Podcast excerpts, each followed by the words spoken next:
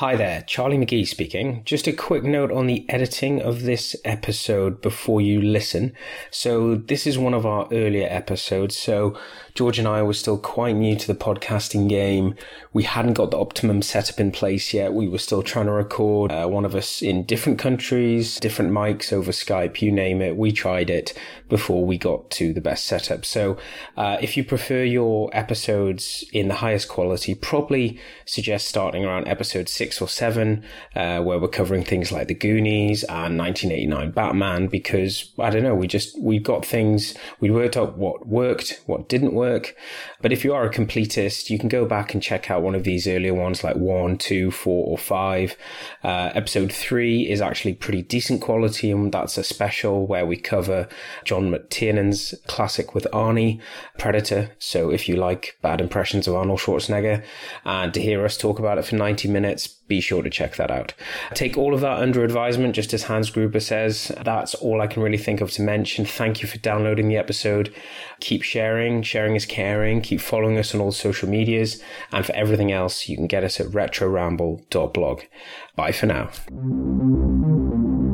You like movies about gladiators? Those men wanted to have sex with me. Great Scott! Nice beaver. Cinderella boy. Rambo is a pussy. Come with me if you want to live. I'm Charlie McGee. I'm George McGee. And welcome to Retro Ramble. As you might have guessed this, we are brothers. Also, movie lovers. We're brothers who grew up on a healthy diet of films, and we enjoy rambling about it. The purpose of this podcast is simple. We take a look back at the films that we grew up with and remember most fondly. Films that are worth a discussion for one reason or the other, good or bad. This week, we thought as a slight palate cleanser and to move on from Predator, that we do something which was a bit more, shall we say, accessible for the ladies out there. All you lovely ladies that are listening to us, all two of them. So, uh, we, so this week we're going to be covering Point Break. Uh, we're going to go into some detail about that, but we just think it's always worth pointing out that we are not a publication, are we, George? We are not getting paid for this. Certainly not getting paid for this, but we enjoy doing it. Yeah, we are movie fans. We we have grown up watching these films, discussing these films. George has got movie qualifications and has worked in the uh, in the industry. Uh, I will confirm or deny. Yes, George Will doesn't want to talk about the sort of films that he made, uh, not on this podcast anyway. But the point of Retro Ramble is that we take a look back at the films that mean a lot to us. Um, we try and insert a bit of banter and some terrible impressions to keep you amused in whatever you are doing, whether you are constructing a building, taking care of children, operating heavy machinery, or planning world domination. Whatever takes your fancy, we know that some people need podcasts in their life. And uh, I think it, uh, goes without saying, it's the first time that we are effectively doing this with a, a real audience. The first three episodes uh, we crafted over a number of months. We wanted to get ourselves at a, a state of readiness. So, yeah, I think we should say a big thank you to all those people that have downloaded since we've gone live, uh, the people that reviewed us. A very big thank you. A very big thank you. You know, we've had some really nice feedback, and it really means a lot to us both because we've spent a lot of time trying to get this this baby up and running. But yeah, if uh, if you do like what you hear, you're having a little giggle right now. Can you please you know, take out the time to just leave us a review? Share the love, get the word out there. Just just tell a friend. They might tell a friend. Yeah, and also feel free to send in any suggestions you have uh, for films you'd like us to cover. Random questions. Yeah, random questions because they, they could and probably will become a feature because we've started to get some very interesting feedback. So, anything else, George, before we dive into the 1991 classic that is Point Break? I mean, I think we're going to go into some detail. We're going to go to some beautiful places. We're going to LA. And then at the end, we're going to wrap up with, uh, once we've covered the film, as per usual, George and I will talk for a few minutes on things, what we're into at the moment, because it's not all retro, is it, George? It's not all retro. We've got some, uh, you you had an exciting uh, Movie premiere. filmic encounter Yes. uh, recently, which uh, I think we'll we'll have a little bit of a chat about. But uh, yeah, I think uh, on with the cast. yeah, get the tapes ready, The whirring up. And we're going to go live.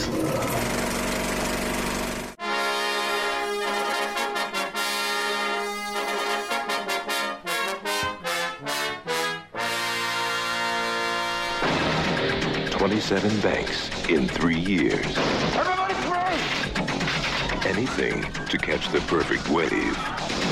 Patrick Swayze, Man, it makes me think twice about putting money in the bank these days. Keanu Reeves, So You think I joined the FBI to learn to surf? Point Break, Adios, amigo!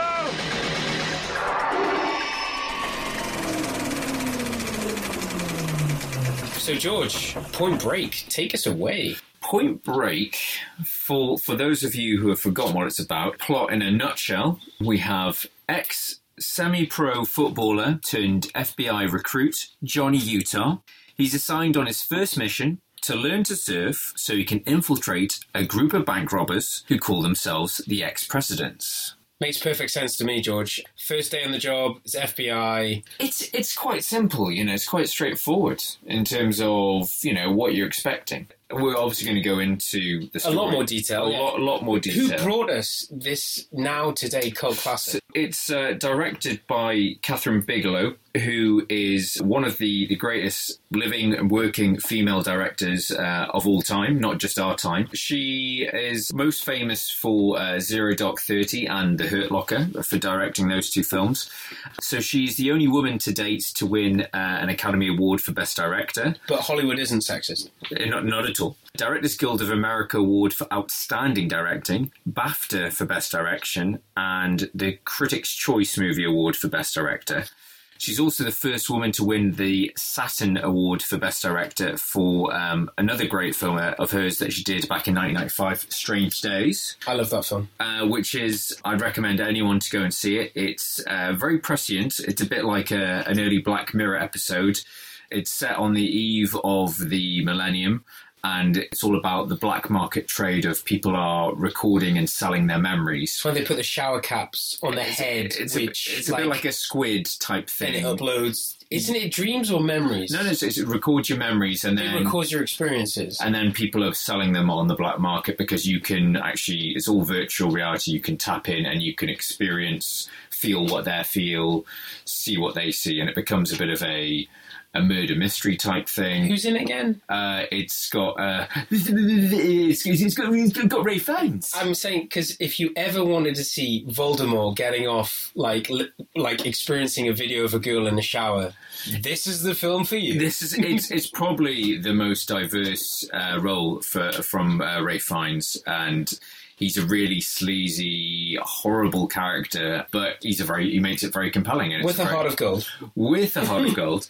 but yeah, Strange Days is is a cracking film. I say very prescient, but the one thing they didn't get right is that in the future we're going to record all our memories on mini disc. Well, I'm still using mini disc. Well, I, I still have a, a quite a varied selection of mini discs. Better quality than CD. So Better- practical. just never took off. No, never- it's a just- shame. Just, never took off.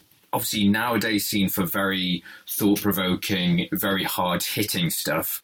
Looking at back at Point Break, that's fairly early on in her career, but it's still one of her best-known films. And at the time, it was co-wrote and co-produced by her then husband, a very small-time director, a guy called James Cameron. Jimmy Cameron. What's he ever done? What, What- What's he done for us lately? He was just working on a small project at the time. It was called T2, to Terminator 2 or something. Yeah. um, which actually came out uh, the same summer. I'm sure you, you'll, you'll. Yeah, two weeks before this film. I, I, this is why I just like to chip in because I always like to try and set the scene. I'm going to take you back to 1991. You were listening to Guns N' Roses' "You Could Be Mine" or the KLF 3 a.m. Justified and Ancient, Or still Bryan Adams. still Bryan Adams, who is still number one because Robin Hood had been out for five weeks. So you got to imagine people. five years. five it felt like five years people were still it was the summer people were still going to the cinema to see robin hood prince of thieves to see the late alan, alan rickman upstage kevin costner they were still listening to bryan adams pumping out t2 had only been out for two weeks and what happens point break comes out and the reason why we're talking about it today is because even with that sort of competition this is a film that has clearly stood up the test of time. Yeah, it's a film that's very much of its era. Well, it's important to us, and that's why we're talking about it, right? Uh, obviously. but, you know, how many uh, crime thriller, surfing, action films can you name on one hand? about the same amount of films featuring FBI agents who surf. That's, that's true. That's true. It's a great film. Um, obviously, yeah, it's got good background. Kathryn Bigelow, James Cameron production. You know, uh, I've, I've touched on in the past. You know, James Cameron is a great producer as, as well as an amazing director. Yeah, it was. But originally, it was lined up to be uh, directed by Ridley Scott. Who is also from the northeast of England, like we are. Yes, that Sir, Sir Ridders is uh, is from South Shields, uh, so not too far away from where we grew up. Originally, the the, the film was called simply Johnny Utah. Um, I didn't know that. uh, when Keanu Reeves was cast in the title role. Focus group said no. The studio felt it said very little about surfing, so by the time Patrick Swayze came on board, uh, they renamed it Riders of the Storm, named after the classic Doors song. Couldn't get rights to the song. They then realised uh, that song had nothing to do with surfing. Um, It's all about taking heroin. yeah, and, and, and apparently it was only about halfway through filming that it became Point Break because that is a surfing term. Do you understand the surfing term of Point Break, or am I going to explain it for our audience? Uh, isn't it where the perfect point of where the wave crashes?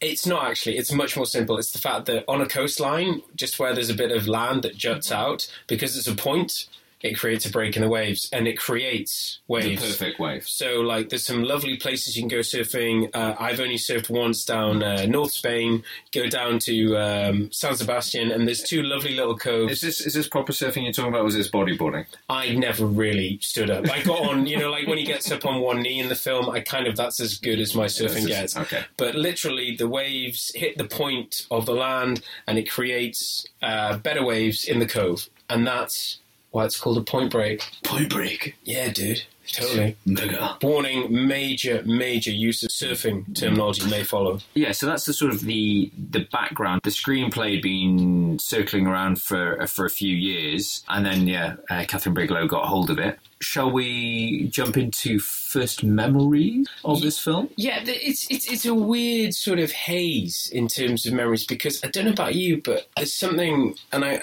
I just have this feeling that this film was referred to me, and it sounds weird. I think this film was referred to me by a lot of girls, like namely our sister. I think she said, "You've got to watch this film; it's amazing." And I'm like, "Well, you just like it because it's got Patrick Swayze and it's got Keanu Reeves," but it seems on the surface to maybe be a chick flick, but it's not. It's I think that was maybe a, a design to maybe get more ladies or dates into the cinema. But that was my first introduction. I felt this was introduced to me. I didn't see it at the cinema. I don't remember seeing it at the cinema. I was shown this on Probably too young. yeah, I would have been like 11. So, uh, no, I mean, this was introduced to me on VHS, but when I think of Point Break, I think this was recommended to me. Yeah, I was similar thing uh, with myself. I'd never heard of it. I don't remember it coming out at, at the cinema, and it was recommended to me. I was just randomly introduced to it by a, a, friend's cousin who who was a lady, A girl. a, a, a girl. And bizarrely, uh, at the time, I remember I was going through uh, my. The only time I'd heard of um, Keanu Reeves was from the Bill and Ted films. And at that time, I was going through my Bill and Ted phase where I was wearing my cap backwards with, with my fringe coming through the front, a bit like Bill. Um, Awesome. Yeah. Uh, just, yeah, just, just like Bogus Journey. So, yeah, it's. Um, I remember just, I was just like, what's this about? And then she tried to describe it to me. And obviously that that summary that I just gave uh, our listeners before didn't seem so ridiculous to a, an, a like. But what? an- an- how would she a- said? She said it's, like it's about it's about surfing and bank robbers. I'm Yeah. sure that's how it was Yeah, pitched. like, it- wow, bank robbers and surfing. So what are they robbing banks on surfboards? I mean, that, that's the first thing that jumps to mind. Like, how is this a bank robbing surfing film? But again, like linking back to, I don't want to keep beating this drum about our sort of our small small village upbringing, but a bit like Predator, like seeing something as exotic as you know LA. a film in the Oh. jungle, but yeah, a film all about surfing That and. orange sunset, just surfing on the beaches of LA. It was so far away from us. I mean, I suppose we'd had a little bit of exposure to that with.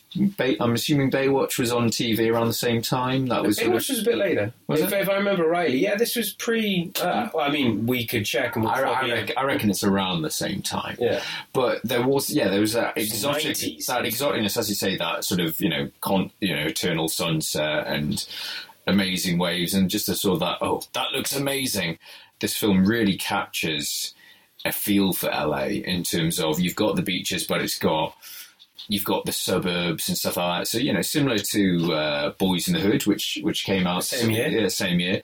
That whole sort of yeah LA suburbs. Um, this is a very pedestrian view of LA. It's like, yes, you're on the beach, but you don't know where you are. And even when they're doing, you know, later on, we'll discuss it in the film, it's not shoved in your face. You, you, you assume it's California, but it's not shoved in your face, the, the skyline all the time. So I think it, it was, in terms of its timing, it's, it, it's not that it's timeless, but it's, it's not date. I don't, I don't think it looks too dated when you watch it when I was watching it, I felt like a lot. It felt a lot later in the '90s rather than 91, we, we joked about it that, you know, with each decade, at the start of the decade, you haven't properly escaped. It's the hangover. The, the, yeah, the, yeah, the hangover. Early yeah. 90s, you hadn't properly escaped the 80s, whereas this feels like a fully fledged 90s film in terms of the look, the feel, the soundtrack. I mean, yeah, it has that sort of. Yeah, it's grungy. It is. It's yeah. very 90s. Yeah, definitely. It's, uh, and I think that's why it probably stands up to repeat viewings because it is a bit like a time capsule moment, but it doesn't feel sort of like shockingly bad in that in that respect. Yeah, it doesn't take you out of the film. It's it's a lovely, it, it is a lovely way to go back to that period.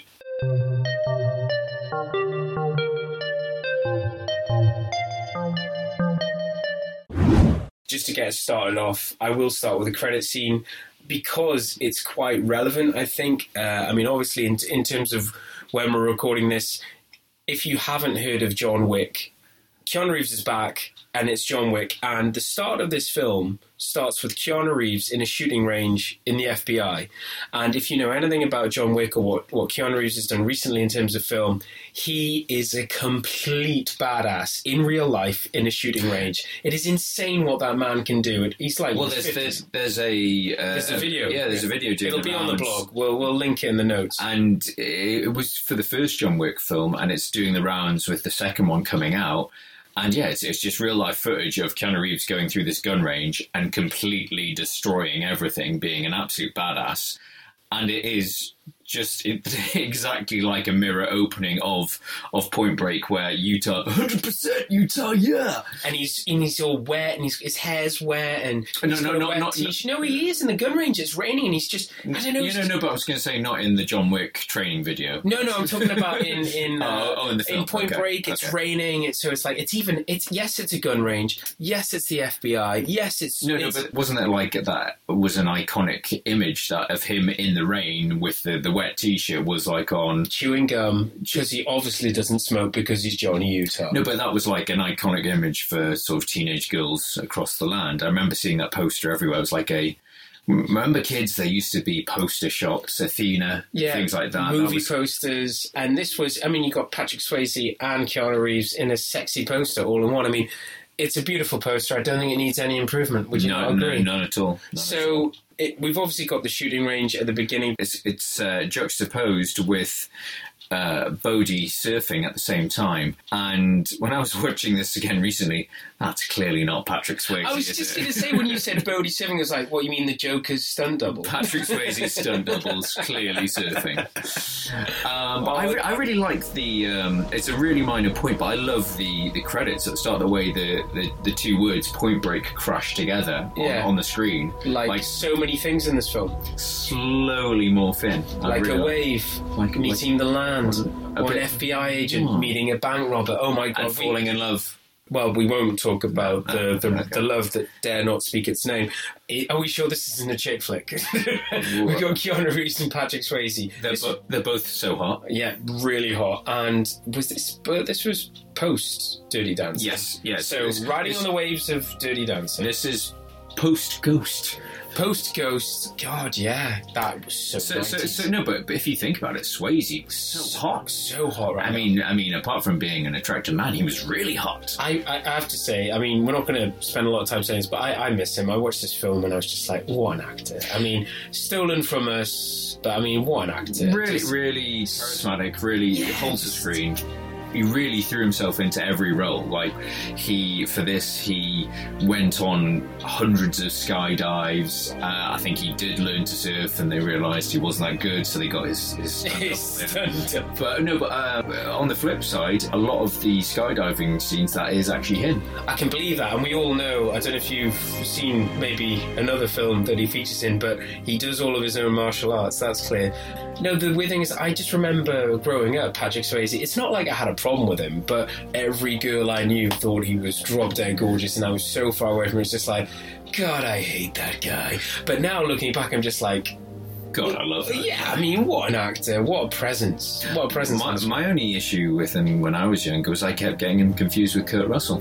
Why would you ever do that? True story. They both had mullets, I suppose. Yeah, and they and Kurt Russell still has both of their mullets in his hair right now. Kurt Russell rocks a mullet though. He's he's he's in his ascendancy right now. So, uh, getting back to where we are in the film, we've got a really nice montage going on at the beginning. We're establishing very quickly because films were just generally made much more economically in terms of plot establishment. What comes next, George? Well, you've got the whole uh, introduction of the the characters. So you see Johnny Utah's first day, and you get to see you, you're introduced to some great supporting characters. So you've got This is not some job flipping burgers at the local drive-in. John C. McGinley, who is his boss, the FBI boss. And this was, you know, a lot of people probably grew up watching Scrubs. And for me, this felt like it was like a, a prototype for Dr. Cox from Scrubs. This guy's an absolute dick, but he's he's really lovable at the same time. Like he's really slimy, he's really hateful, but you just he's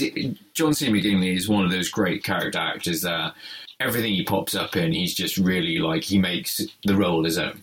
Well, I agree with you 110% because you know how we talked, I don't know if we, what medium we share this knowledge on, but how we talked about the John Claude Van Damme Coors advert. They obviously watched Hard Target and went, that's what we want. Yeah. And I get the, I totally agree with you about Scrubs. They were like, you know what you did in Point Break? Can you make that a series character? Because Can, that's can we stretch that out? it's like, you damn right, hot shot. And it's also got the the great and just frankly batshit crazy Gary Busey. Oh, best Um, film, best film ever. For yeah, him, yeah, for him. yeah. Such a good character. I, I reckon it's it's it's his best role, but it wasn't until I was doing research on this that um, apparently Busey at the his, one of his most famous roles. I mean, you and I and a lot of our audience will know him for this, for uh, for Under Siege. Predator 2. Predator 2, obviously. But one of his most famous uh, roles prior to this was a surfing film, and it's one of the biggest surfing films of all time called Big Wednesday. And, Oh, he, right, and he was a key character in that. He was one, I think there's like a trio of characters, and he's one of the three. I'm ashamed to say, and I'm pretty confident saying neither of us have seen that film. No, but we will go and watch Um, it. uh, yeah, as long as there's some car chases and ex- Explosions. explosions. But yeah, Gary Busey is apparently he's nuts in real life, but he's brilliant in this. He really adds a. He just makes a, a bit like John C. McGinley. He really makes the character his own. And I remember when I was watching this for the first time, and um, you know, jumping straight into spoilers, I was gutted when his character's killed off. Like I really, you, you feel really attached to him because he He does is- play a little bit of the father figure. yeah, role. yeah, he's the paternal role to uh, the loose cannon that is Ex, the ex retired superstar football come superstar FBI. could have gone pro with the amazingly named Johnny Utah. Hundred But, percent Johnny Utah. but the, the, the name is ridiculous. But if you, it's based on it's based on real people. There was Johnny Unitas uh, and there was uh, Joe Montana. So two big American football Yeah. players. With ridiculous names, and so when you say Johnny Utah, that's not a real name. There was well, I love I love the way they worked it into this film. Very interesting. It's like we're gonna make an FBI cop a surfer. So what? How do you connect the dots? And it's just like, well, what sort of FBI cop would you throw into this sort of project? Well, we got this one guy. This guy's got 100% Utah coming through the ranks, and he's an ex-football star. It is it, it kind of in a 90s film kind of way. Kind of makes sense to me. Makes sense to you? Yeah, I mean, I don't care. if they can make that progression from football star to actor. You look at um, Carl Weathers, um, the, the, my friend, the actor Carl Weathers from from the film Predator. Got yourself a stew. Get yourself stupid. He was pro pro footballer. Um, that uh, that lovely man, OJ Simpson. They all go on to bigger things. Yeah. OJ. I mean, Yeah, look at him. He's big. Bigger he, than he went on to big things. Getting a little bit away from the point there. So yeah, it, the the setup is you're seeing Johnny Utah. He's meeting his boss. You know, they LA has the, uh, the highest crime rates in, in the country or bank robbery r- levels in the country. It's a, it's a lot of crime. He's young, dumb, and full of cars. So many one-liners in this film. Um, and in that whole scene where Keanu Reeves is uh, Johnny, he's been walked around the office. so much happens. Yeah, so Once much again, happened, but- but- economic exposition. But but Keanu seems so wooden, like he's just like, oh, what do I do? And I'm thinking that's a choice on his part. I do think I mean, he gets knocked. I'm sorry, but I mean, he's made his revival, but he got knocked a lot more. And I think Keanu's kind of he, he knows what he's doing. He's not a stupid guy. But if you look at how the character progresses from those initial scenes, he starts off being all very stoic and straight faced, and he softens up and he becomes more vocal. And maybe it's just spending more time with Bodhi, he really sort of comes out of his shell. Yeah, I think that there is a backstory there because I mean, we're not going to delve too much into this, but let's let's delve into the character Johnny Utah for just one second. So. You're riding high. You're university number one. You're going to go to the playoffs. 100%. Hundred percent. No, no, but I mean, as a footballer, the fact that they know him. Obviously, university sports in America is much bigger. I have uh, friends and colleagues who I've worked with. University basketball and university uh, football. These are sports that people watch on TV. It's not just that they've heard about them. These are. It's a very big because you are watching the future stars of tomorrow come through. And so the fact that these guys know about him, he was obviously a superstar. So your football career's over somehow you're in the FBI. So what would you expect? He's there. He's he's trying to translate all that into his role. and and no, but that's how they he gets their trust of the surfers. Whereas if it was in today's society, oh yeah, you're that ex pro footballer, and go on LinkedIn. Oh, he's not a lawyer; he's an FBI agent. Um, the one thing the FBI didn't think of. Didn't see it coming. Well, yeah, I mean, I liked that comment. I didn't think it would scupper the entire investigation. yeah, you've got that initial sort of Keanu, Johnny Utah being familiarized with the case. Him getting to know Angelo Pappas, you know, Gary Busey's character. Great name. And there's that amazing, amazing rant from Gary Busey of Watch your mouth. Maybe you ought to just take some early retirement right now and get some rent-a-cop night security job. Tell Nam stories. Listen, you snot nose little shit. I was taking shrapnel and Khe Sanh while you were crapping in your hands and rubbing it on your face. That scene, because maybe they repeat it later in the film, but that scene when they're going through the car wreck and like, they are ghosts. I mean, Yeah. he's kind of setting up the film. You know, he's like saying, I think they're surfers. this is what I think it. where I mean, they're in a burnt out car, the remnants of the last robbery. Angelo's pitching his belief in a true, you know, maverick cop way. Hmm. Everybody else thinks one thing, but I think they're surfers. And it's a very slow introduction into the film because you're watching this film and you're seeing the surface, you're seeing them arrive at the FBI, you're seeing them investigating, you're like, well, how are these two going to tie together? You know, and it's it's laying the ground groundwork very It's, well. it's a good bonding moment, and that uh, leads on to uh, what I've got. They've, they're back at the office. It's late at night, and Pappas is taking them through his his surfing theory, and we are bombarded with a huge amount of product placement. You sorry, know, sorry, drink Corona. the debriefing, they're surrounded by Corona, as you've picked up on. There's a bottle of Jack Daniels randomly in the corner. They're cops. They uh, drink. Uh, Pappas, yeah, but this uh, going on from like minutes before. John C. McGinley saying, you know, we're the best of the best. We don't, you know, we don't drink, we don't smoke, we don't do anything. And then, yeah, cut to sort of, you know, 10 minutes later, got a bottle of Jack. At one point, I've I made a note and said, they're surrounded by a cage of Coronas. Yeah. There's Coronas everywhere in that shot. There, you've got uh, Pappas talking about the sex wax. He even holds up the, the He product. holds up sex wax, and then there's a bit where um, John C., the great FBI boss, goes, "I was doing this before you were popping sits and jerking off to the lingerie section in the Sears magazine, Yeah. and you know Sears paid for that. Possibly. I'm pretty damn sure they did. Does either one of you have anything even remotely interesting to tell me?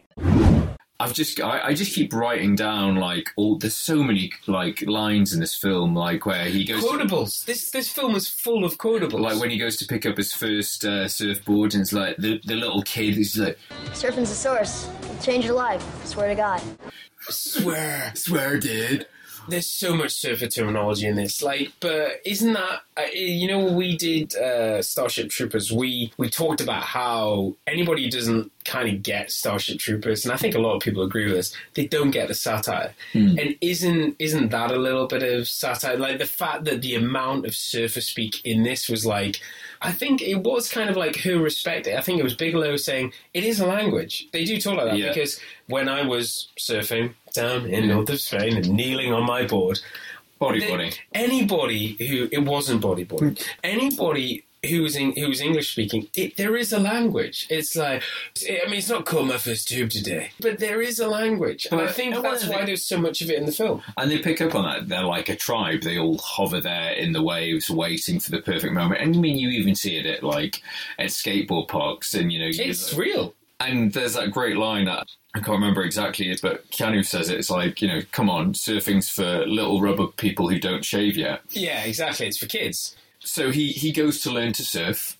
He makes a nightmare of it, and uh, we are introduced to. Oh wait, it's sexy man child Lori Petty. She's sexy.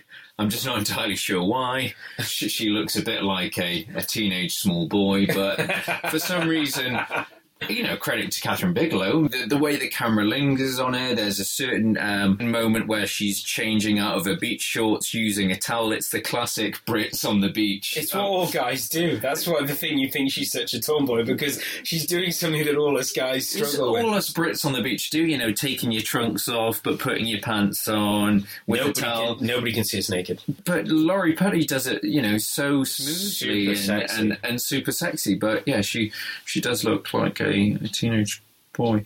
Um, I'm sorry, I'm just yeah, I, I don't know. I, You're sweating. Yeah. Okay, let's move on. Um, but Lori, uh, Lori Petty uh, went on to do such films as um, Um, Tank, Tank Girl, Tank Girl, and, And- Free Willy. I think she was in She's in Free Willy. Free Willy. Okay. So yeah, she's the, the, the one female role in this in this film. Yeah, this is like, I mean, we did Predator in our last episode. I mean, she's got a bit more to do than the female, the token female role in Predator, and she's a she's a pivotal role. But she's kind of passed around. She's you know she's She used to, She- she, used to be with Bodhi. yeah she used to be with Bodhi. Now she's with Utah. Bodhi's not first in the slightest, and then she's kind of just that the you know the trophy that She's a bit of furniture. I mean, some could argue that there are. I mean, obviously they're not. But if you wanted to dig really deeply and get all Freudian, you could say, well, the only because reason they're attracted to her is because she looks like a small boy. no, I wasn't going to go down that road. Not now, at least. No, it's the fact that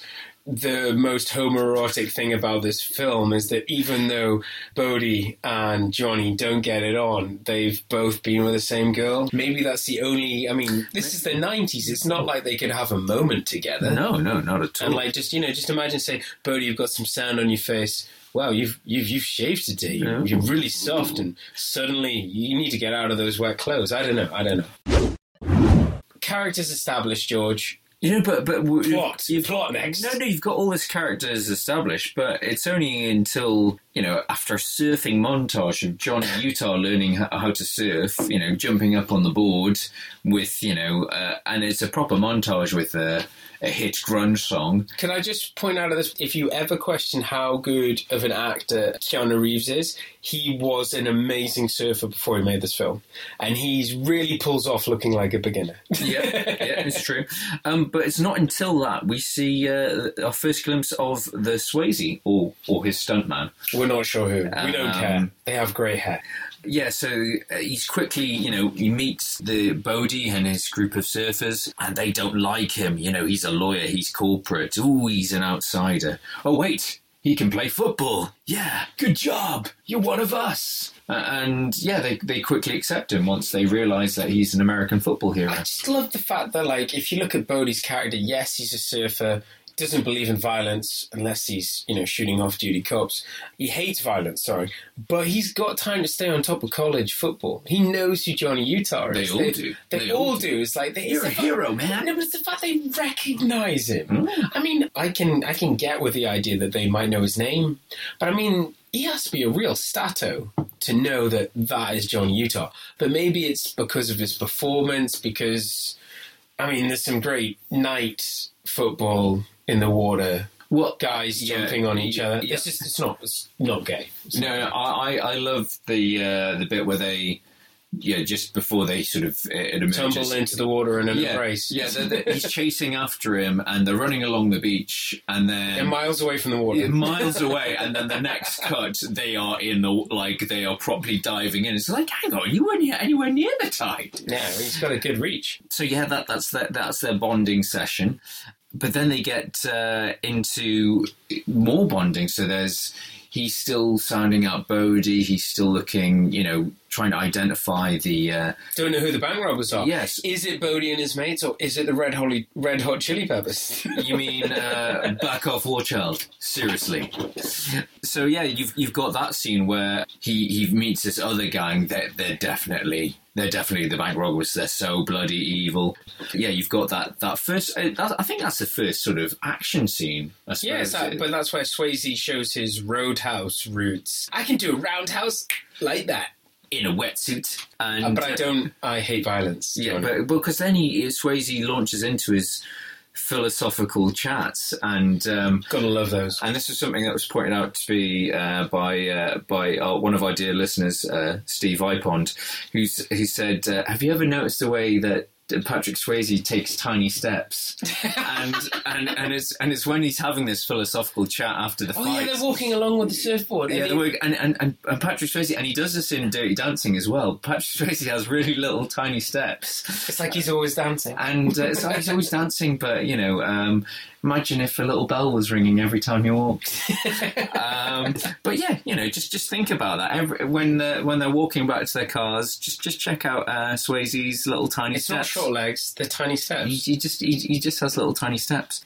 And then we were quickly launched into Bodhi's party, which is in true uh, movie fashion, is like no the best party in the world the best ever. The best part in the world. There's someone breathing fire. There's a hot chick doing weird dancing. They're having great chats on the beach. There's then- fires. And Then they suddenly decide to go surfing, and the guy that he's only known for five minutes suddenly offers him like an amazing black surfboard that he's got hanging on the wall. Yep. And Oh, sorry, am I skipping ahead? Because no, there no. is an amazing. Drop down into the pit. It's 25 feet straight down in your balls. Man, your balls are about this big. How many people have not wanted to be sat around a campfire on a beach in California having some guy go nuts explaining about the divinity of surfing? I mean, that's a Well, great uh, scene. apparently, um, a lot of actors uh, introduced into that. no, No, but, uh, character actors. I No, mean. no, but uh, no. A couple of the, the guys in the, the ex presidents, you know, that guy Grommet, your balls are this big, and the other guy with the goatee, they were actually professional surfers, um, but acted in their spare time, Yeah. and it kind of shows in some ways. um, Yeah, I, I was going to put up. I was like, I'm not sure. Th- that whole thing, that thing where he goes nuts and he's like, yeah, and like the wave comes over. I'm like, this is so believable because this guy kind of just looks like a dick, you know? Yeah. He's like, and it's like, no, he's just a bad actor. He's not a dick. No, he's, he's both. He's both. But yeah, you've got the night surfing scene, which uh, I'm pretty sure was clearly shot uh, in the day, and they've just added a blue, f- blue There's a weird thing. There's a weird effect to that, isn't it? yeah, there? I think they've clearly filmed it sort of James know, Cameron, at, maybe. at, at, at six o'clock in the after on a summer evening, and just added a, a nice yeah James Cameron blue filter to it. There's there is some uh, some '90s moments I noticed in Keanu in Johnny Utah's apartment. He's got black sheets. I was like, is it the '90s or is he just a porn star? Who has black sheets? I don't know. I don't know. I mean, oh, I, Who I, does that? yeah, I just thought that was very '90s esque. Speaking of that scene where he's lying in bed looking so buff, Super. and he's got uh, Tyler, great mm. first name for a girl, Yeah. who's definitely not a guy. Yeah. Give her a guy's name. Lori Petty. Yeah, so, but he's lying there, I am such a geek for saying this, but I'm sure we see exactly the same scene in Matrix Reloaded where he's lying in bed and he's got Trinity lying across him. It's totally Billy Bollocks. and it's his, this is my thinking scene. This is, yeah. This is me thinking. Anyway, Black Satin, if you live in the 90s, if you're still in the 90s, get yourself some Black Satin. Check it out. Um, so I think we're um, careening. We're taking Uh, a we- big fat tube into the first hit on Warchild and his crew. yes, yeah. The and with the uh, that's it is a cracking scene. I, I don't know what it, there's something I look forward to it because he turns up late. Yes, it's after Bodhi's party. Everybody can relate to this. Maybe you're not an FBI agent. Maybe you're not an undercover FBI agent, but we can all relate to having to do something really important at work. And still going out and getting shit faced the. Night before, yeah. because that's what I relate to. He like turns up late, he's tucking his shirt in, It's it's he's it's, having it's take his big project. it's, you know. it's his thing Yeah. that they've had to get investment from. Everybody else is in play. But the, the thing I like about the scene, it's got a great sense of geography. You've got the guys around the back, you've got uh, Pappas out the front, and the camera's just Back, front, back, front, yeah, back, front. It's really tightly edited, and I think that's what it's the one thing out of Bigelow's work that you know, if you look at Point Break and you look at Hurt Locker or Zero Dark Thirty, they are completely different films, and I think people would be surprised if they didn't know. But if you look at the editing in the action, it's that's where they share that that that DNA, that that chemistry, and you look at how tight the the action is, the the editing on that that house raid, on the the foot chase, and a lot of the a, lot of the action is very tight. It's all very well choreographed. It's got very up close, and it's really it's really involving. Well, I mean, for me, what I, I agree that, as I say, this is one of my one of the highlights of the film, and obviously it's designed that way. It's a set piece, but looking back, the fact that looking at the history, Bigelow, Cameron, they're an item. He's an executive producer. This scene, the reason why I like it so much, and I'd be interested to see what you think about this. It reminds me so much of Terminator 2. There's something about this scene, and obviously, What, and also, the- the, well, it's also the foot chase, raid? which which we will also get to. The, the house raid. Yeah, the house raid. This this scene, but it's it's the, the the look and feel of the house is very similar to the look and feel of the house in T two where John Connor is. Yeah. Do you know what I mean? But I mean, obviously, this these films have come out within weeks of each other. Bigelow and Cameron are a thing. I don't know. There's just something. There's some. The DNA has been passed across from one film to the other, maybe even subconsciously. But I see in both the foot chase in this film, which we're obviously going to get to, and this scene. I don't know. There's just a. It's it's an LA. 90s yeah, I, feel. I, you I'd know? say yeah, yeah, definitely ties in with, with T two, with uh, definitely with Boyz n the Hood, with those LA suburbs and the back streets, the little sort of uh, cut throughs, alleyways, and things like that. But yeah, that is a a great scene, even if it does have the token sort of there's a hot chick having a shower.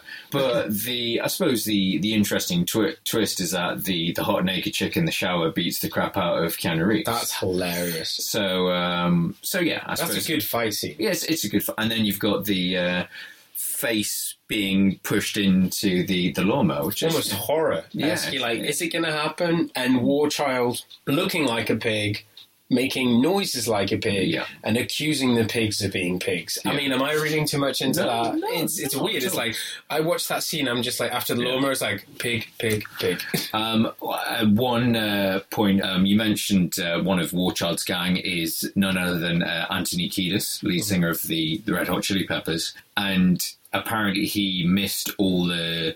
He didn't turn up for any of the like stunt training, so that's why he went out like a punk in each scene. So on the beach fight, he's taken out with one punch, and then I think that's why he ends up Him shooting himself in the foot. literally shooting himself in the foot.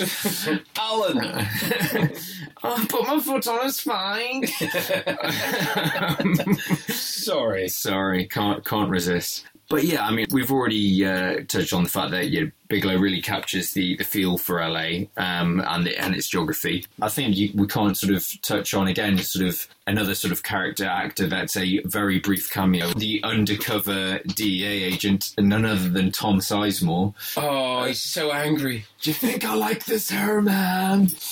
It's like him and Bill Paxton. When they turn up in films, it's like you know you're going to get this amazing performance for like a few minutes. Yeah. you know, and like it's it's great. You enjoy it every time. It's, it's a minor note in terms of the whole film, but it's just a nice little uh, pop up uh, to see Tom Sizemore turn up. Uh, and then I think we pretty much go on to the moment, the, the sort of the light bulb moment for Utah when he discovers that Bodhi and Co are the ex presidents. And it's uh, it's when he goes surfing with them, and one of them moons whilst surfing. Takes down his shorts. He takes down his shorts and shows his ass, and he just has that big revelation. and I've, and I've got, uh, I've made a point saying, is this the first time that a mooning was a plot twist? I never forget a man's ass. it was him. It's so true though. It's sort of like you, it was you. But, but wait a minute. I know that ass. I've seen that ass before. Because I couldn't remember how this played out, and I was like, "Oh yeah, he works it out because he shows his ass." And this is the beauty of nostalgia of me not remembering it. But for some reason, I thought that when you see that scene when he pulls down his shorts, that he I think you're going to say I'm the same. I thought the same thing. that he had the same thing written on his Yeah, ass. What yeah, thank you. Thank you that he has in the bank robber, but he doesn't. He doesn't. He just he just recognizes the ass. He's just like, that's a great ass. Oh my god. I felt the same way the first time I saw that security video. I've watched that security video so many times.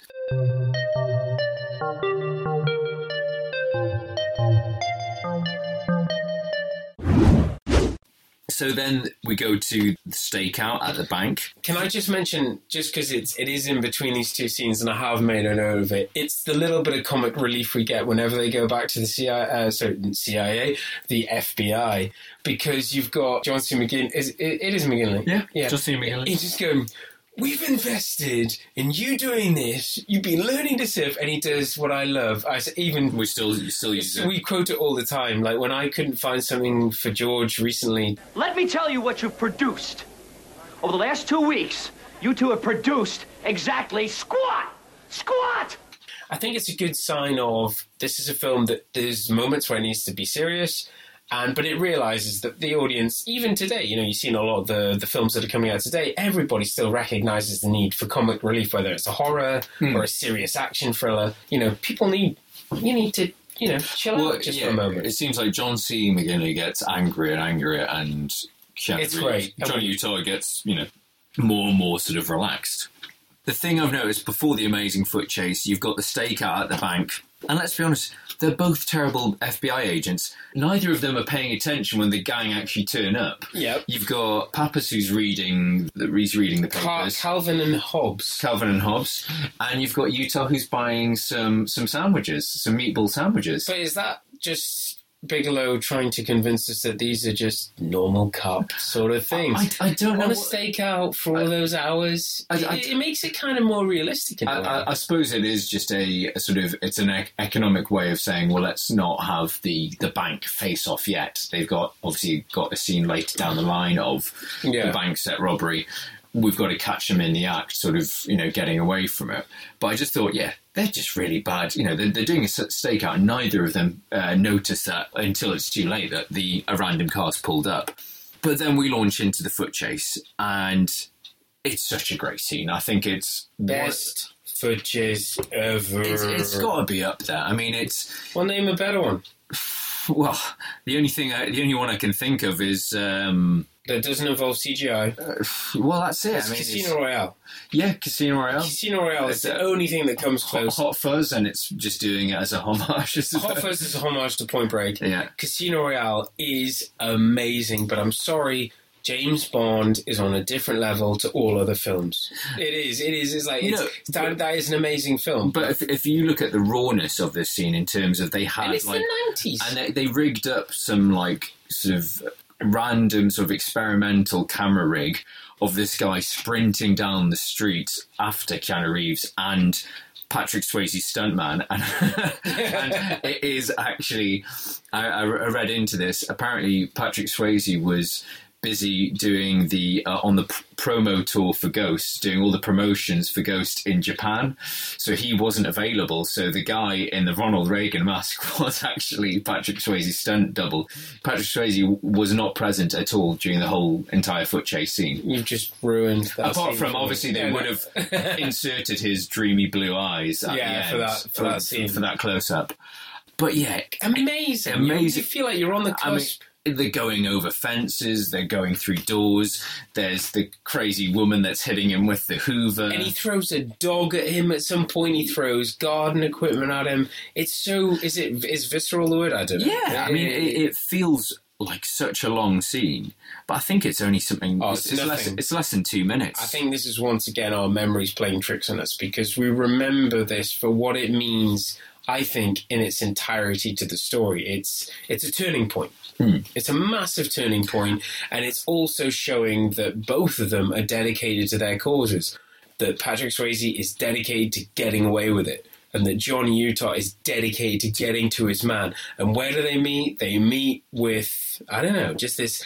uh, As the credits do at the beginning, they just they clash. He drops, he falls. He could take him out. But but then it, it, it links into the ludicrous backstory of him being a football player, him busting his knee, and Convenient. and and it also leaves us with one of the greatest firing your gun in the air and screaming moments, as as referenced in Hot Fuzz. I love that in Hot Fuzz. I Have mean, you we've ever fired your gun in the air and gone R R R R? it's brilliant though, but it, I mean, it's not a chick flick. This is when it stops being a chick flick. This is a buddy movie.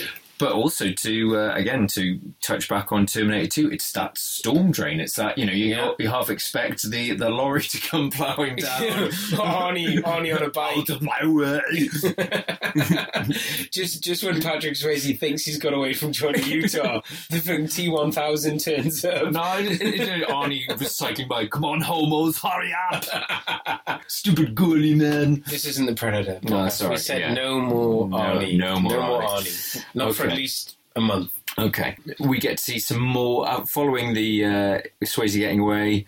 We get you know the gang by the, the campfire saying we should just kill him, but you get some great monologuing, philosophical monologuing from Swayze. Us against the system. This was never about money for us. It was about us against the system. That system that kills the human spirit. We stand for something. To those dead souls inching along the freeways in their metal coffins, we show them that the human spirit is still alive. Truly philosophical bank robbers, surfers. Well, I think it's just Bodhi. But then shit gets weird get- because they do that whole thing. Do you want to come parachuting with us, even though that We you're the cop and you're the bad guy? Very weird. but it leads to uh, some amazing cinematography. I think the I don't think I've seen any better films capture the I'm going to say it, beauty and uh, majesty of skydiving. It's I think the skydiving scenes are longer than the foot chase. The film does really linger on them, but there's some amazing cinematography. Oh, they're amazing scenes, and it makes you want to skydive. It makes, I mean, apart from making you want to be Patrick Swayze, but it's beautifully shot. Great, great soundtrack as well. Great, great, yeah, great music while it's happening, and it's also very subtle how you don't realize. I don't think you realize this on the first viewing, but you realize that obviously all of this is going on. You forget that there's obviously a cameraman. Like one of the skydivers is the cameraman, and there's actually not just one. That there's four of them, and that they've got to shoot it in a certain way where the cameramen aren't caught in the scene. It's so complicated, and, And you don't the- work any of that out until after you've watched it. and the scene is for longer than two minutes, and their f- free fall would probably last shorter than 30 seconds. Yeah, I mean, depends. I don't know how much money they, uh, how how high they went up, but it's it's just uh, what strikes me about that scene is the chemistry between all of them. It's all it's all mixed up. It's like what's going on. It's like a really weird game of poker going on. It's like who's going to break first, and Oh, yeah, and, and who, well, they have the whole thing with uh, who's packed who shoots and stuff like yeah, that. Yeah, they do that. No, take this one, take Yeah. this one, and it's it it reminds me. It's very much of its era where the uncertainty and tension is played out through dialogue. You know, Mm. it's like what they're all thinking and feeling on the plane is like they all know who Yeah. he is, and he kind of knows who they are. And the way they do it is that whole thing of passing the No, chute. you shouldn't trust me. You shouldn't trust me, and you shouldn't trust me, and he ends up in the same position that he was in Yeah. Before. So that's great. And then I don't know if there's anything else you want to say on that, but I, all I can remember about watching this film is it's the one thing I went back to when I was talking about before about how Bodhi deplores violence, and that's why he's just got Tyler tied up with some really weird guy. Psychopath. Yeah. No, I, I've, I noticed this because um, it really dates the film that his insurance policy he has to like, hey Johnny, come and see this into the back of the van, and he rings up. He's got like the massive monitor and VCR player. It's like a TV crew van. Yeah, but imagine like, and now I've got this on my phone. Yeah, well that's it. You know, you just say, "Hey mate, look at my phone." It's a picture. It would just Yeah. be like, oh, have you, oh, you just text it to him. Yeah, Snapchat. You actually wouldn't even need to go the whole skydiving thing. It's Wouldn't have to go to that added expense. Because that is the weird thing. Why do they take him skydiving? I think they're they're fucking with him. Do you think that's what it is? They, I think- they, they want they want him to think because that's the question that I thought watching this again is do they want him, knows he loves him. he loves him in a special way, Special way. but it is a weird thing because I don't know if you are aware of the costs involved. I mean, obviously these are bank robbers; they have lots of cash. It ain't cheap. No, to hire so a it's, plane. it's an expensive example to make. So was it all just to get his like head all messed up and then show him this like really, Well, really? Swayze says he knows exactly what to do with this guy. You know, Yeah. he he knows what he's doing. He's a man in control. He's a, he's a man in, in charge of his life. But do you think he did it? He's like, I think this guy kind of likes me. If we go skydiving, he's gonna totally want me. And if I can get his girlfriend out the picture, Then you know, all all roads lead to Rome. love games. So we're moving into the third act now, George. What's what's worth pointing out? What's what's what, what sticks in your memory? Well, you've got the the the heist. I suppose that's a, another great.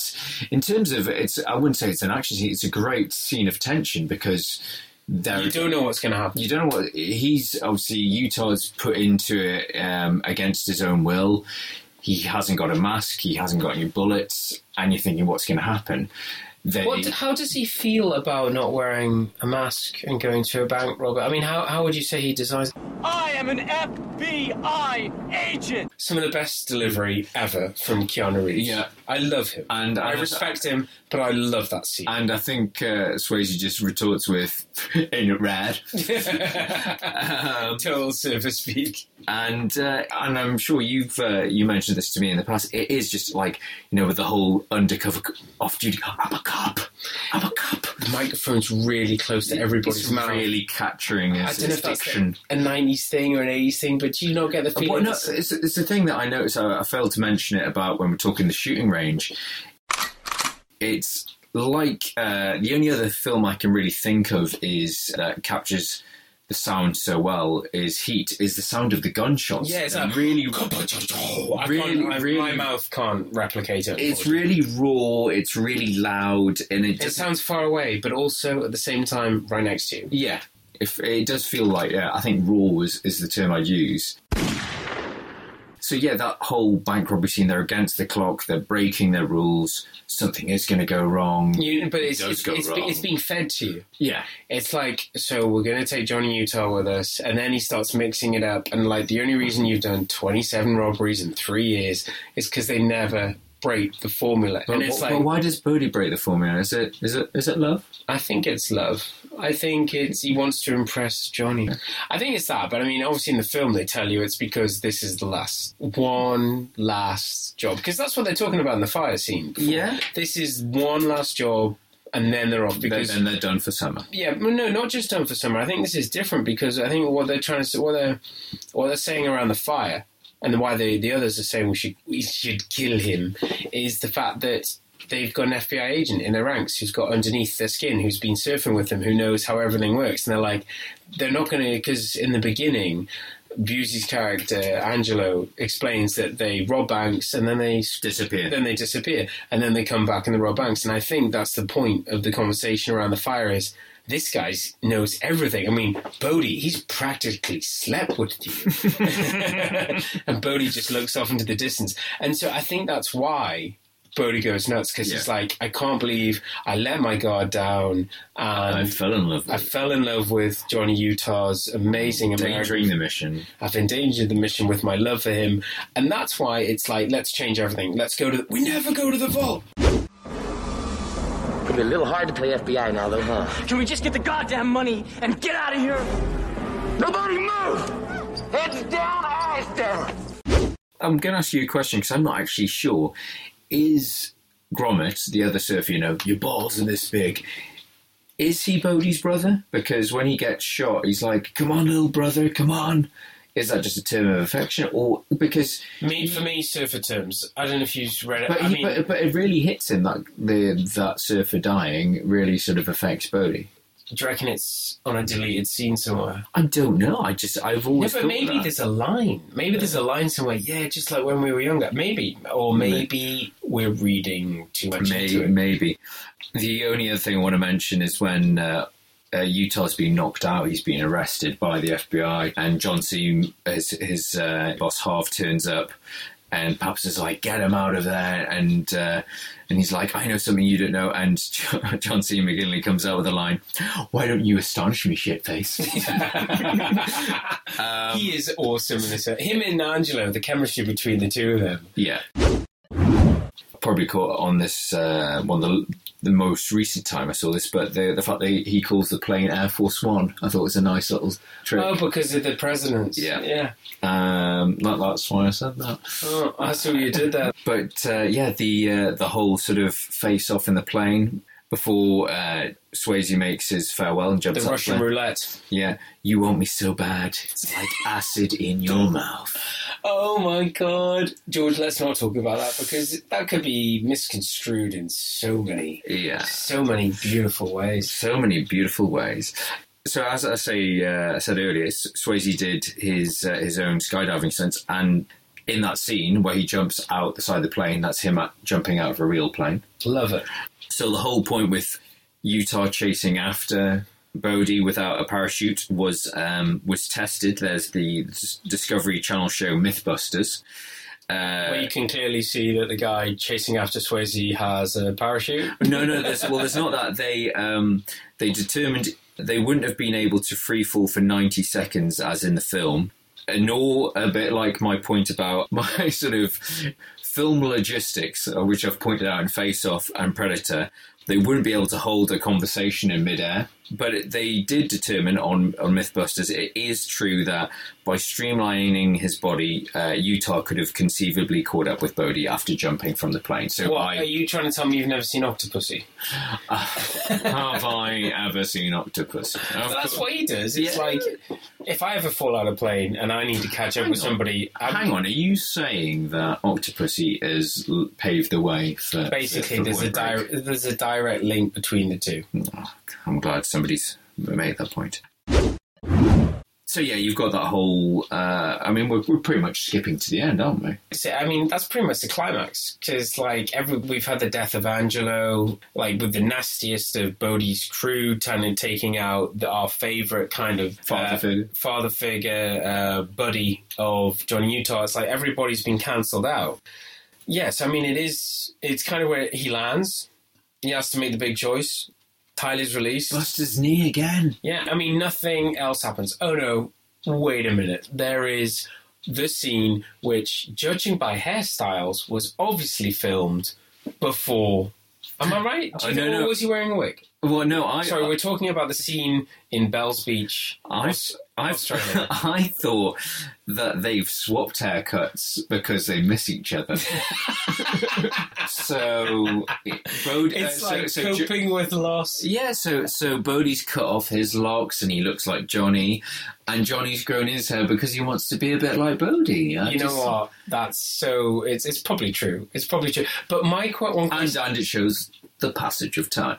My one question about that scene is, I don't know about anybody else, but in my book, a storm that big, it normally lasts for a few days. How did he get him on the right day? I mean, well, I think the answer is dramatic, or is it poetic license? Know, I always disagree on this. It's uh, Dramatic license, poetic justice, poetic justice and dramatic license. beach justice. Beach, it's definitely beach justice, and the great little one too. Johnny's been beaten in the fight, but he's handcuffed him. And how did he learn to handcuff him so quickly? Mm. Well, that's the other film that we haven't Yeah. seen, which is you know point broke back well, mountain. Well, that, that that could be like a a bit like a Star Wars sort of inter episode prequel where he learns how to like handcuff people, but he spends the entire film learning how to do it. That would be a great film. Let me get this straight: the FBI is going to pay me to learn how to handcuff people really quickly. Exactly, Johnny. It's a prequel. It'll come, it'll all make sense. But when will I have to use it? Well, you never know. You never know. Even in water. So yeah, we've. I think we've. Where, where do we? How do we finish this? I mean, this is a film that we've grown up with. We've watched. I mean, that's why obviously it's a retro ramble film because we've grown up with it. It means a lot to us, and I think it means a lot to all of you in that it is a great film. It's, a, it's a it's an enjoyable film to go back and rewatch again and again. I think it's it's an important point, and we, we have touched on it. Is is about Keanu Reeves. Apparently, I was uh, I was listening to the Nerdist podcast about this. They were interviewing Keanu Reeves for, for John Wick, and he revealed that Kathryn Bigelow actually like fought really hard to get him cast in the film. That she was adamant that he had to be the role.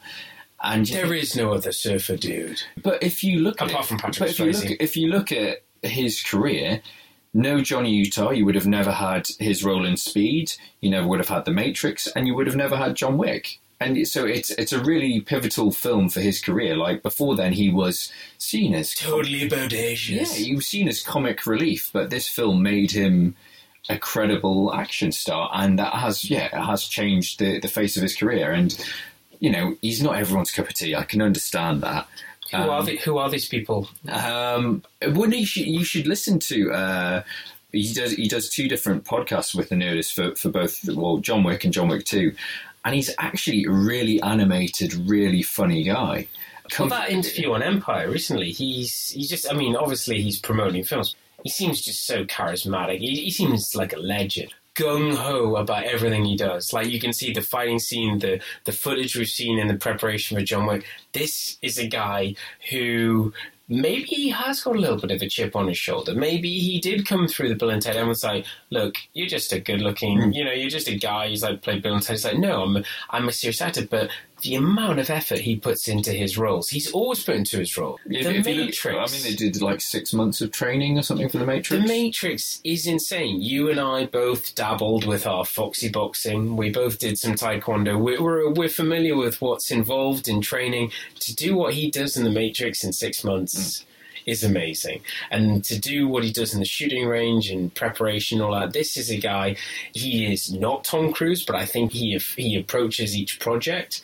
Like Tom Cruise, but I don't think he needs to be as big a star as Tom Cruise Yeah. needs to be. I think and that's the point he makes in this podcast. He said he it's not down to it's, it's basically the stories that interest him.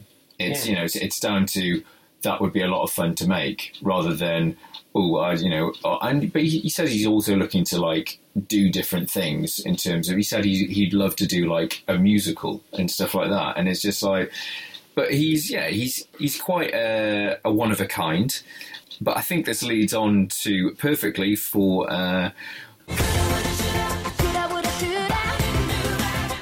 Coulda, woulda, shoulda is where we explore the other actors who were considered for the roles. So for Point Break, coulda, woulda, So, shoulda. so this is for the role of, of Johnny Utah. So Matthew Broderick, Oh my God, Ferris Bueller, the one and only. Johnny Depp, Oh, interesting. Johnny Interesting. Depp in the nineties. Yes. Val Kilmer, would have been good. Skeet surfing. uh, and Charlie Sheen. But the most left field of all, which the most hilarious. Come on, George, hit me with it. You've been I- laughing about this all day. I can't get my head around this. Willem Dafoe. My name is Johnny Utah. Willem Dafoe and Patrick I Swayze. FBI agent. Can you imagine Willem Dafoe and Patrick Swayze doing this film? Terrifying. No, but it would have been really weird because Patrick Swayze would have been young. Well, no, but no, Willem Dafoe would have been quite young. I think then. Willem Dafoe's always been old. Yeah, he's got that sort of face. But bizarrely, I was watching uh, John Wick uh, again the other night, and Willem Dafoe's in that. He's one of his like uh, assassin buddies. Uh, I think. Correction. Willem Dafoe is the only reason there's a John Wick too. Willem Dafoe saves his ass Yes. in John Wick, like Multiple times. like like at least two or three times in that film, and doesn't doesn't really it doesn't all go go according to plan. Um, the other thing I wanted to point out is apparently there's an on-running, ongoing show in LA, Point Break Live, where the role of Johnny Utah is played by a member of the audience chosen by popular acclamation after a brief audition. The new Johnny Utah reads all of his or her lines from cue cards for the duration of the show. What's the entire film? Yeah, the the entire film is acted out on stage. Oh my god! And the, the, the person who's yeah from the audience is reading from cue cards to capture the rawness of a Keanu Reeves performance, even from those who generally don't think themselves capable of acting. But apparently, you know, hats off to uh, Keanu. He's actually been to Point Break live and actually watched it. No, So- I, I mean, we grew up with this guy. Obviously, there was um, there was Bill and Ted's. There's, I mean, for me, this this was the film that got him on my radar. I, I think I don't know about you, but I went back to watch Bill and Ted's. I didn't. I, I well, I, I think Bogus Adventure was at cinema. Bogus Adventure got on my radar. Bogus Journey. So Bogus Journey got on my radar. Excellent Adventure. I think I watched later or something like that. I don't know. It was it was weird, but it was this and then Speed. Speed was a great film. Speed was when I realized I was in love with Keanu Reeves. Kind of like Bodhi. More than Bodhi? No, I mean I just didn't like what he'd done with his hair in Speed because he sh- shaves it all off. But anyway, the '90s belonged to actors like Patrick Swayze and Keanu Reeves. This is a great film. Great soundtrack. Great soundtrack. Great cinematography. Yes, it's not timeless. It's a '90s film. It's dated, but in a fond way, in a Yeah. nostalgic way, and it's what we're all about. And who are we trying to convince? I mean, if you're listening to this, I'm sure you've seen it. Maybe it's not been for a long time, but we've had some. We've obviously spoken to a few of our followers, and people are excited about this film still. People love this film, and if you haven't watched it in a while, go back and check it out because it's escapism. It's camp. It's it's it's lovable, but I think that's how it kind of works. They, I think they all kind of knew how sort of over the top it was, but they go with that earnestness, and it kind of works. You know, it could. You can easily imagine in the wrong director's hands or wrong actors, it could easily just be a cheap sort of TV movie. It is almost I mentioned it earlier. Baywatch. It's almost like a really bad Baywatch plot. You know, or got- really good Baywatch. or really good. you know, which way, you know, potato, potato. And there's that new Baywatch film coming out, but more more on that later if it's relevant Well, or good. Oh no! Speaking of which, we uh, completely failed to mention uh, the whole Fast and Furious uh, connection. Oh God, yeah. The fact that Fast and Furious One, I know we're, we're currently the the eighth one, has the Fast and Furious Eight, or the Fate of the Furious, has just hit cinemas. Uh, the first one is a blatant rip-off of Point Break, Uh, Absolutely, and and it gets away unashamedly. So there's no actually reference or inspiration or anything. They've never given credit to it. And how can it, it does raise the question: How can you make a film like Fast and Furious without saying? Even just saying something like, this is a homage to films like Point Break, and mention a few other films at the same time so it's not obvious. To not even recognise it, it's a little bit lazy. But it's interesting again to think, like you know, saying about this role without this film, Keanu Reeves' career wouldn't have evolved as it has done. You look at how like Fast and Furious is a billion dollar franchise. It's Universal's like cash cow. It's it's you know every film that comes out will make a billion, and that all starts off off the back of Point Break essentially. Yeah, it's crazy. You trace it back that far. So it is available on DVD. You probably have the DVD. It is on Blu-ray. I'm sh- it's not on many streaming, but I'm sure will be eventually. Uh, no, I get on Google Play. I think uh, you can get it on. a I've, few- I, I bought the Blu-ray a few years ago, so I have a digital copy. I have on ultraviolet. I watched the uh, I watched it on the on the DVD, and the sound is still fantastic. So yeah. Looks great. Yeah, sounds great. It's it's one of those films that you know, watching it on a big screen with a good good speaker setup is is definitely worth it.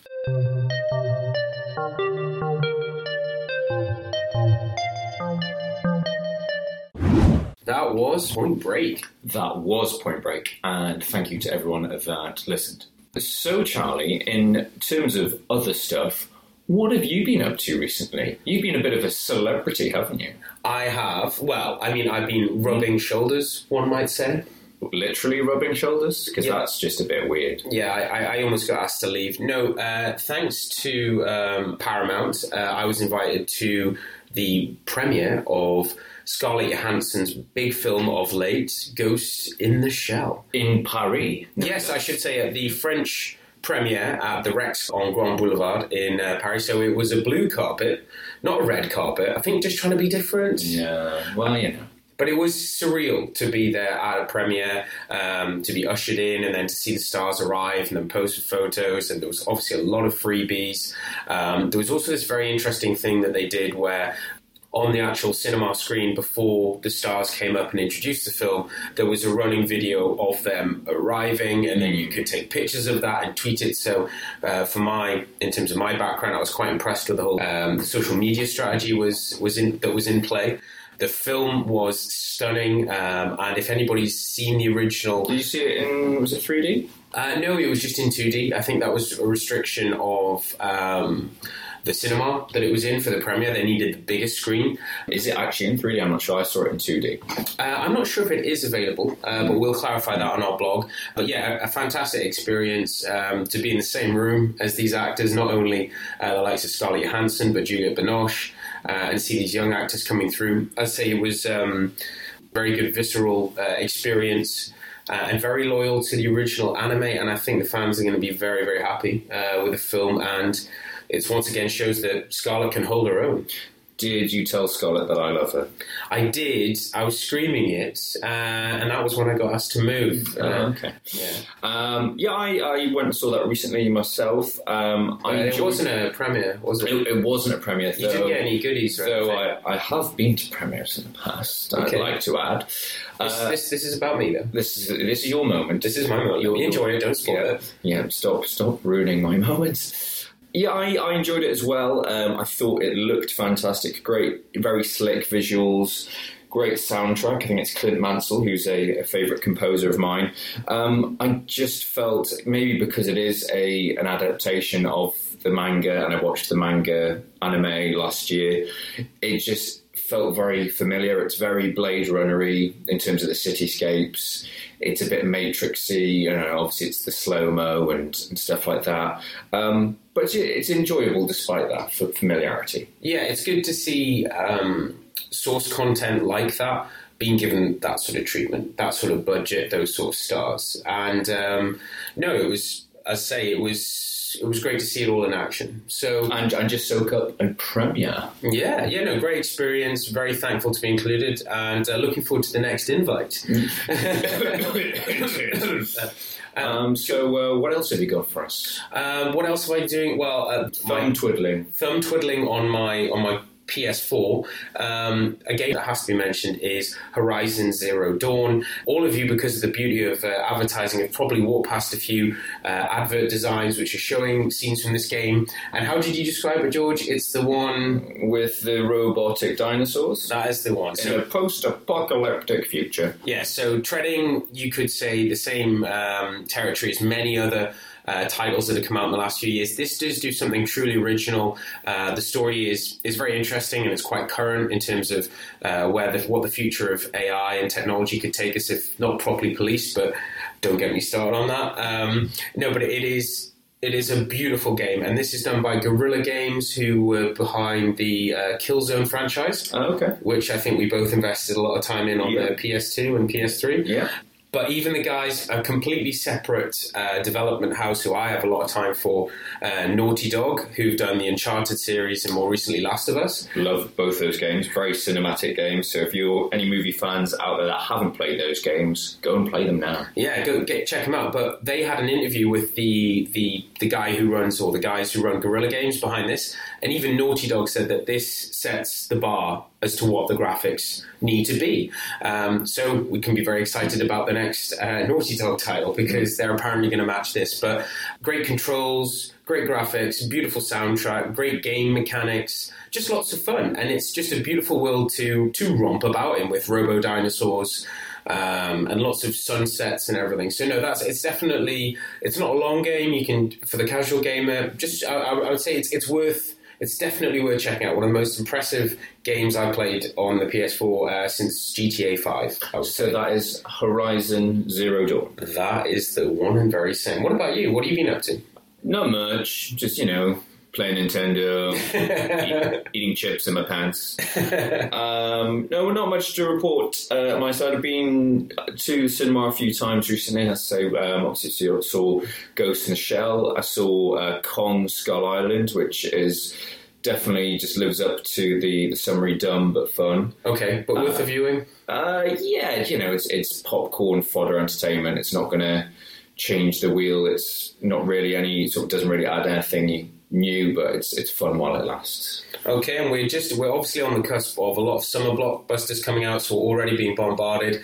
Uh, I think the rest of our time is being taken up by updating our beautiful blog because we are now live. We are live. That we are obviously having to. Um, to be a lot more responsive to what's going on, but we're, we're enjoying it. There's a lot more articles up there, so please check it out. Yeah. Any any questions? Retro Ramble dot blog. Yeah, get us on all of the social medias and Retro Ramble blog at Gmail. And um, please please keep uh, referring us to your friends, and we'll see you next time.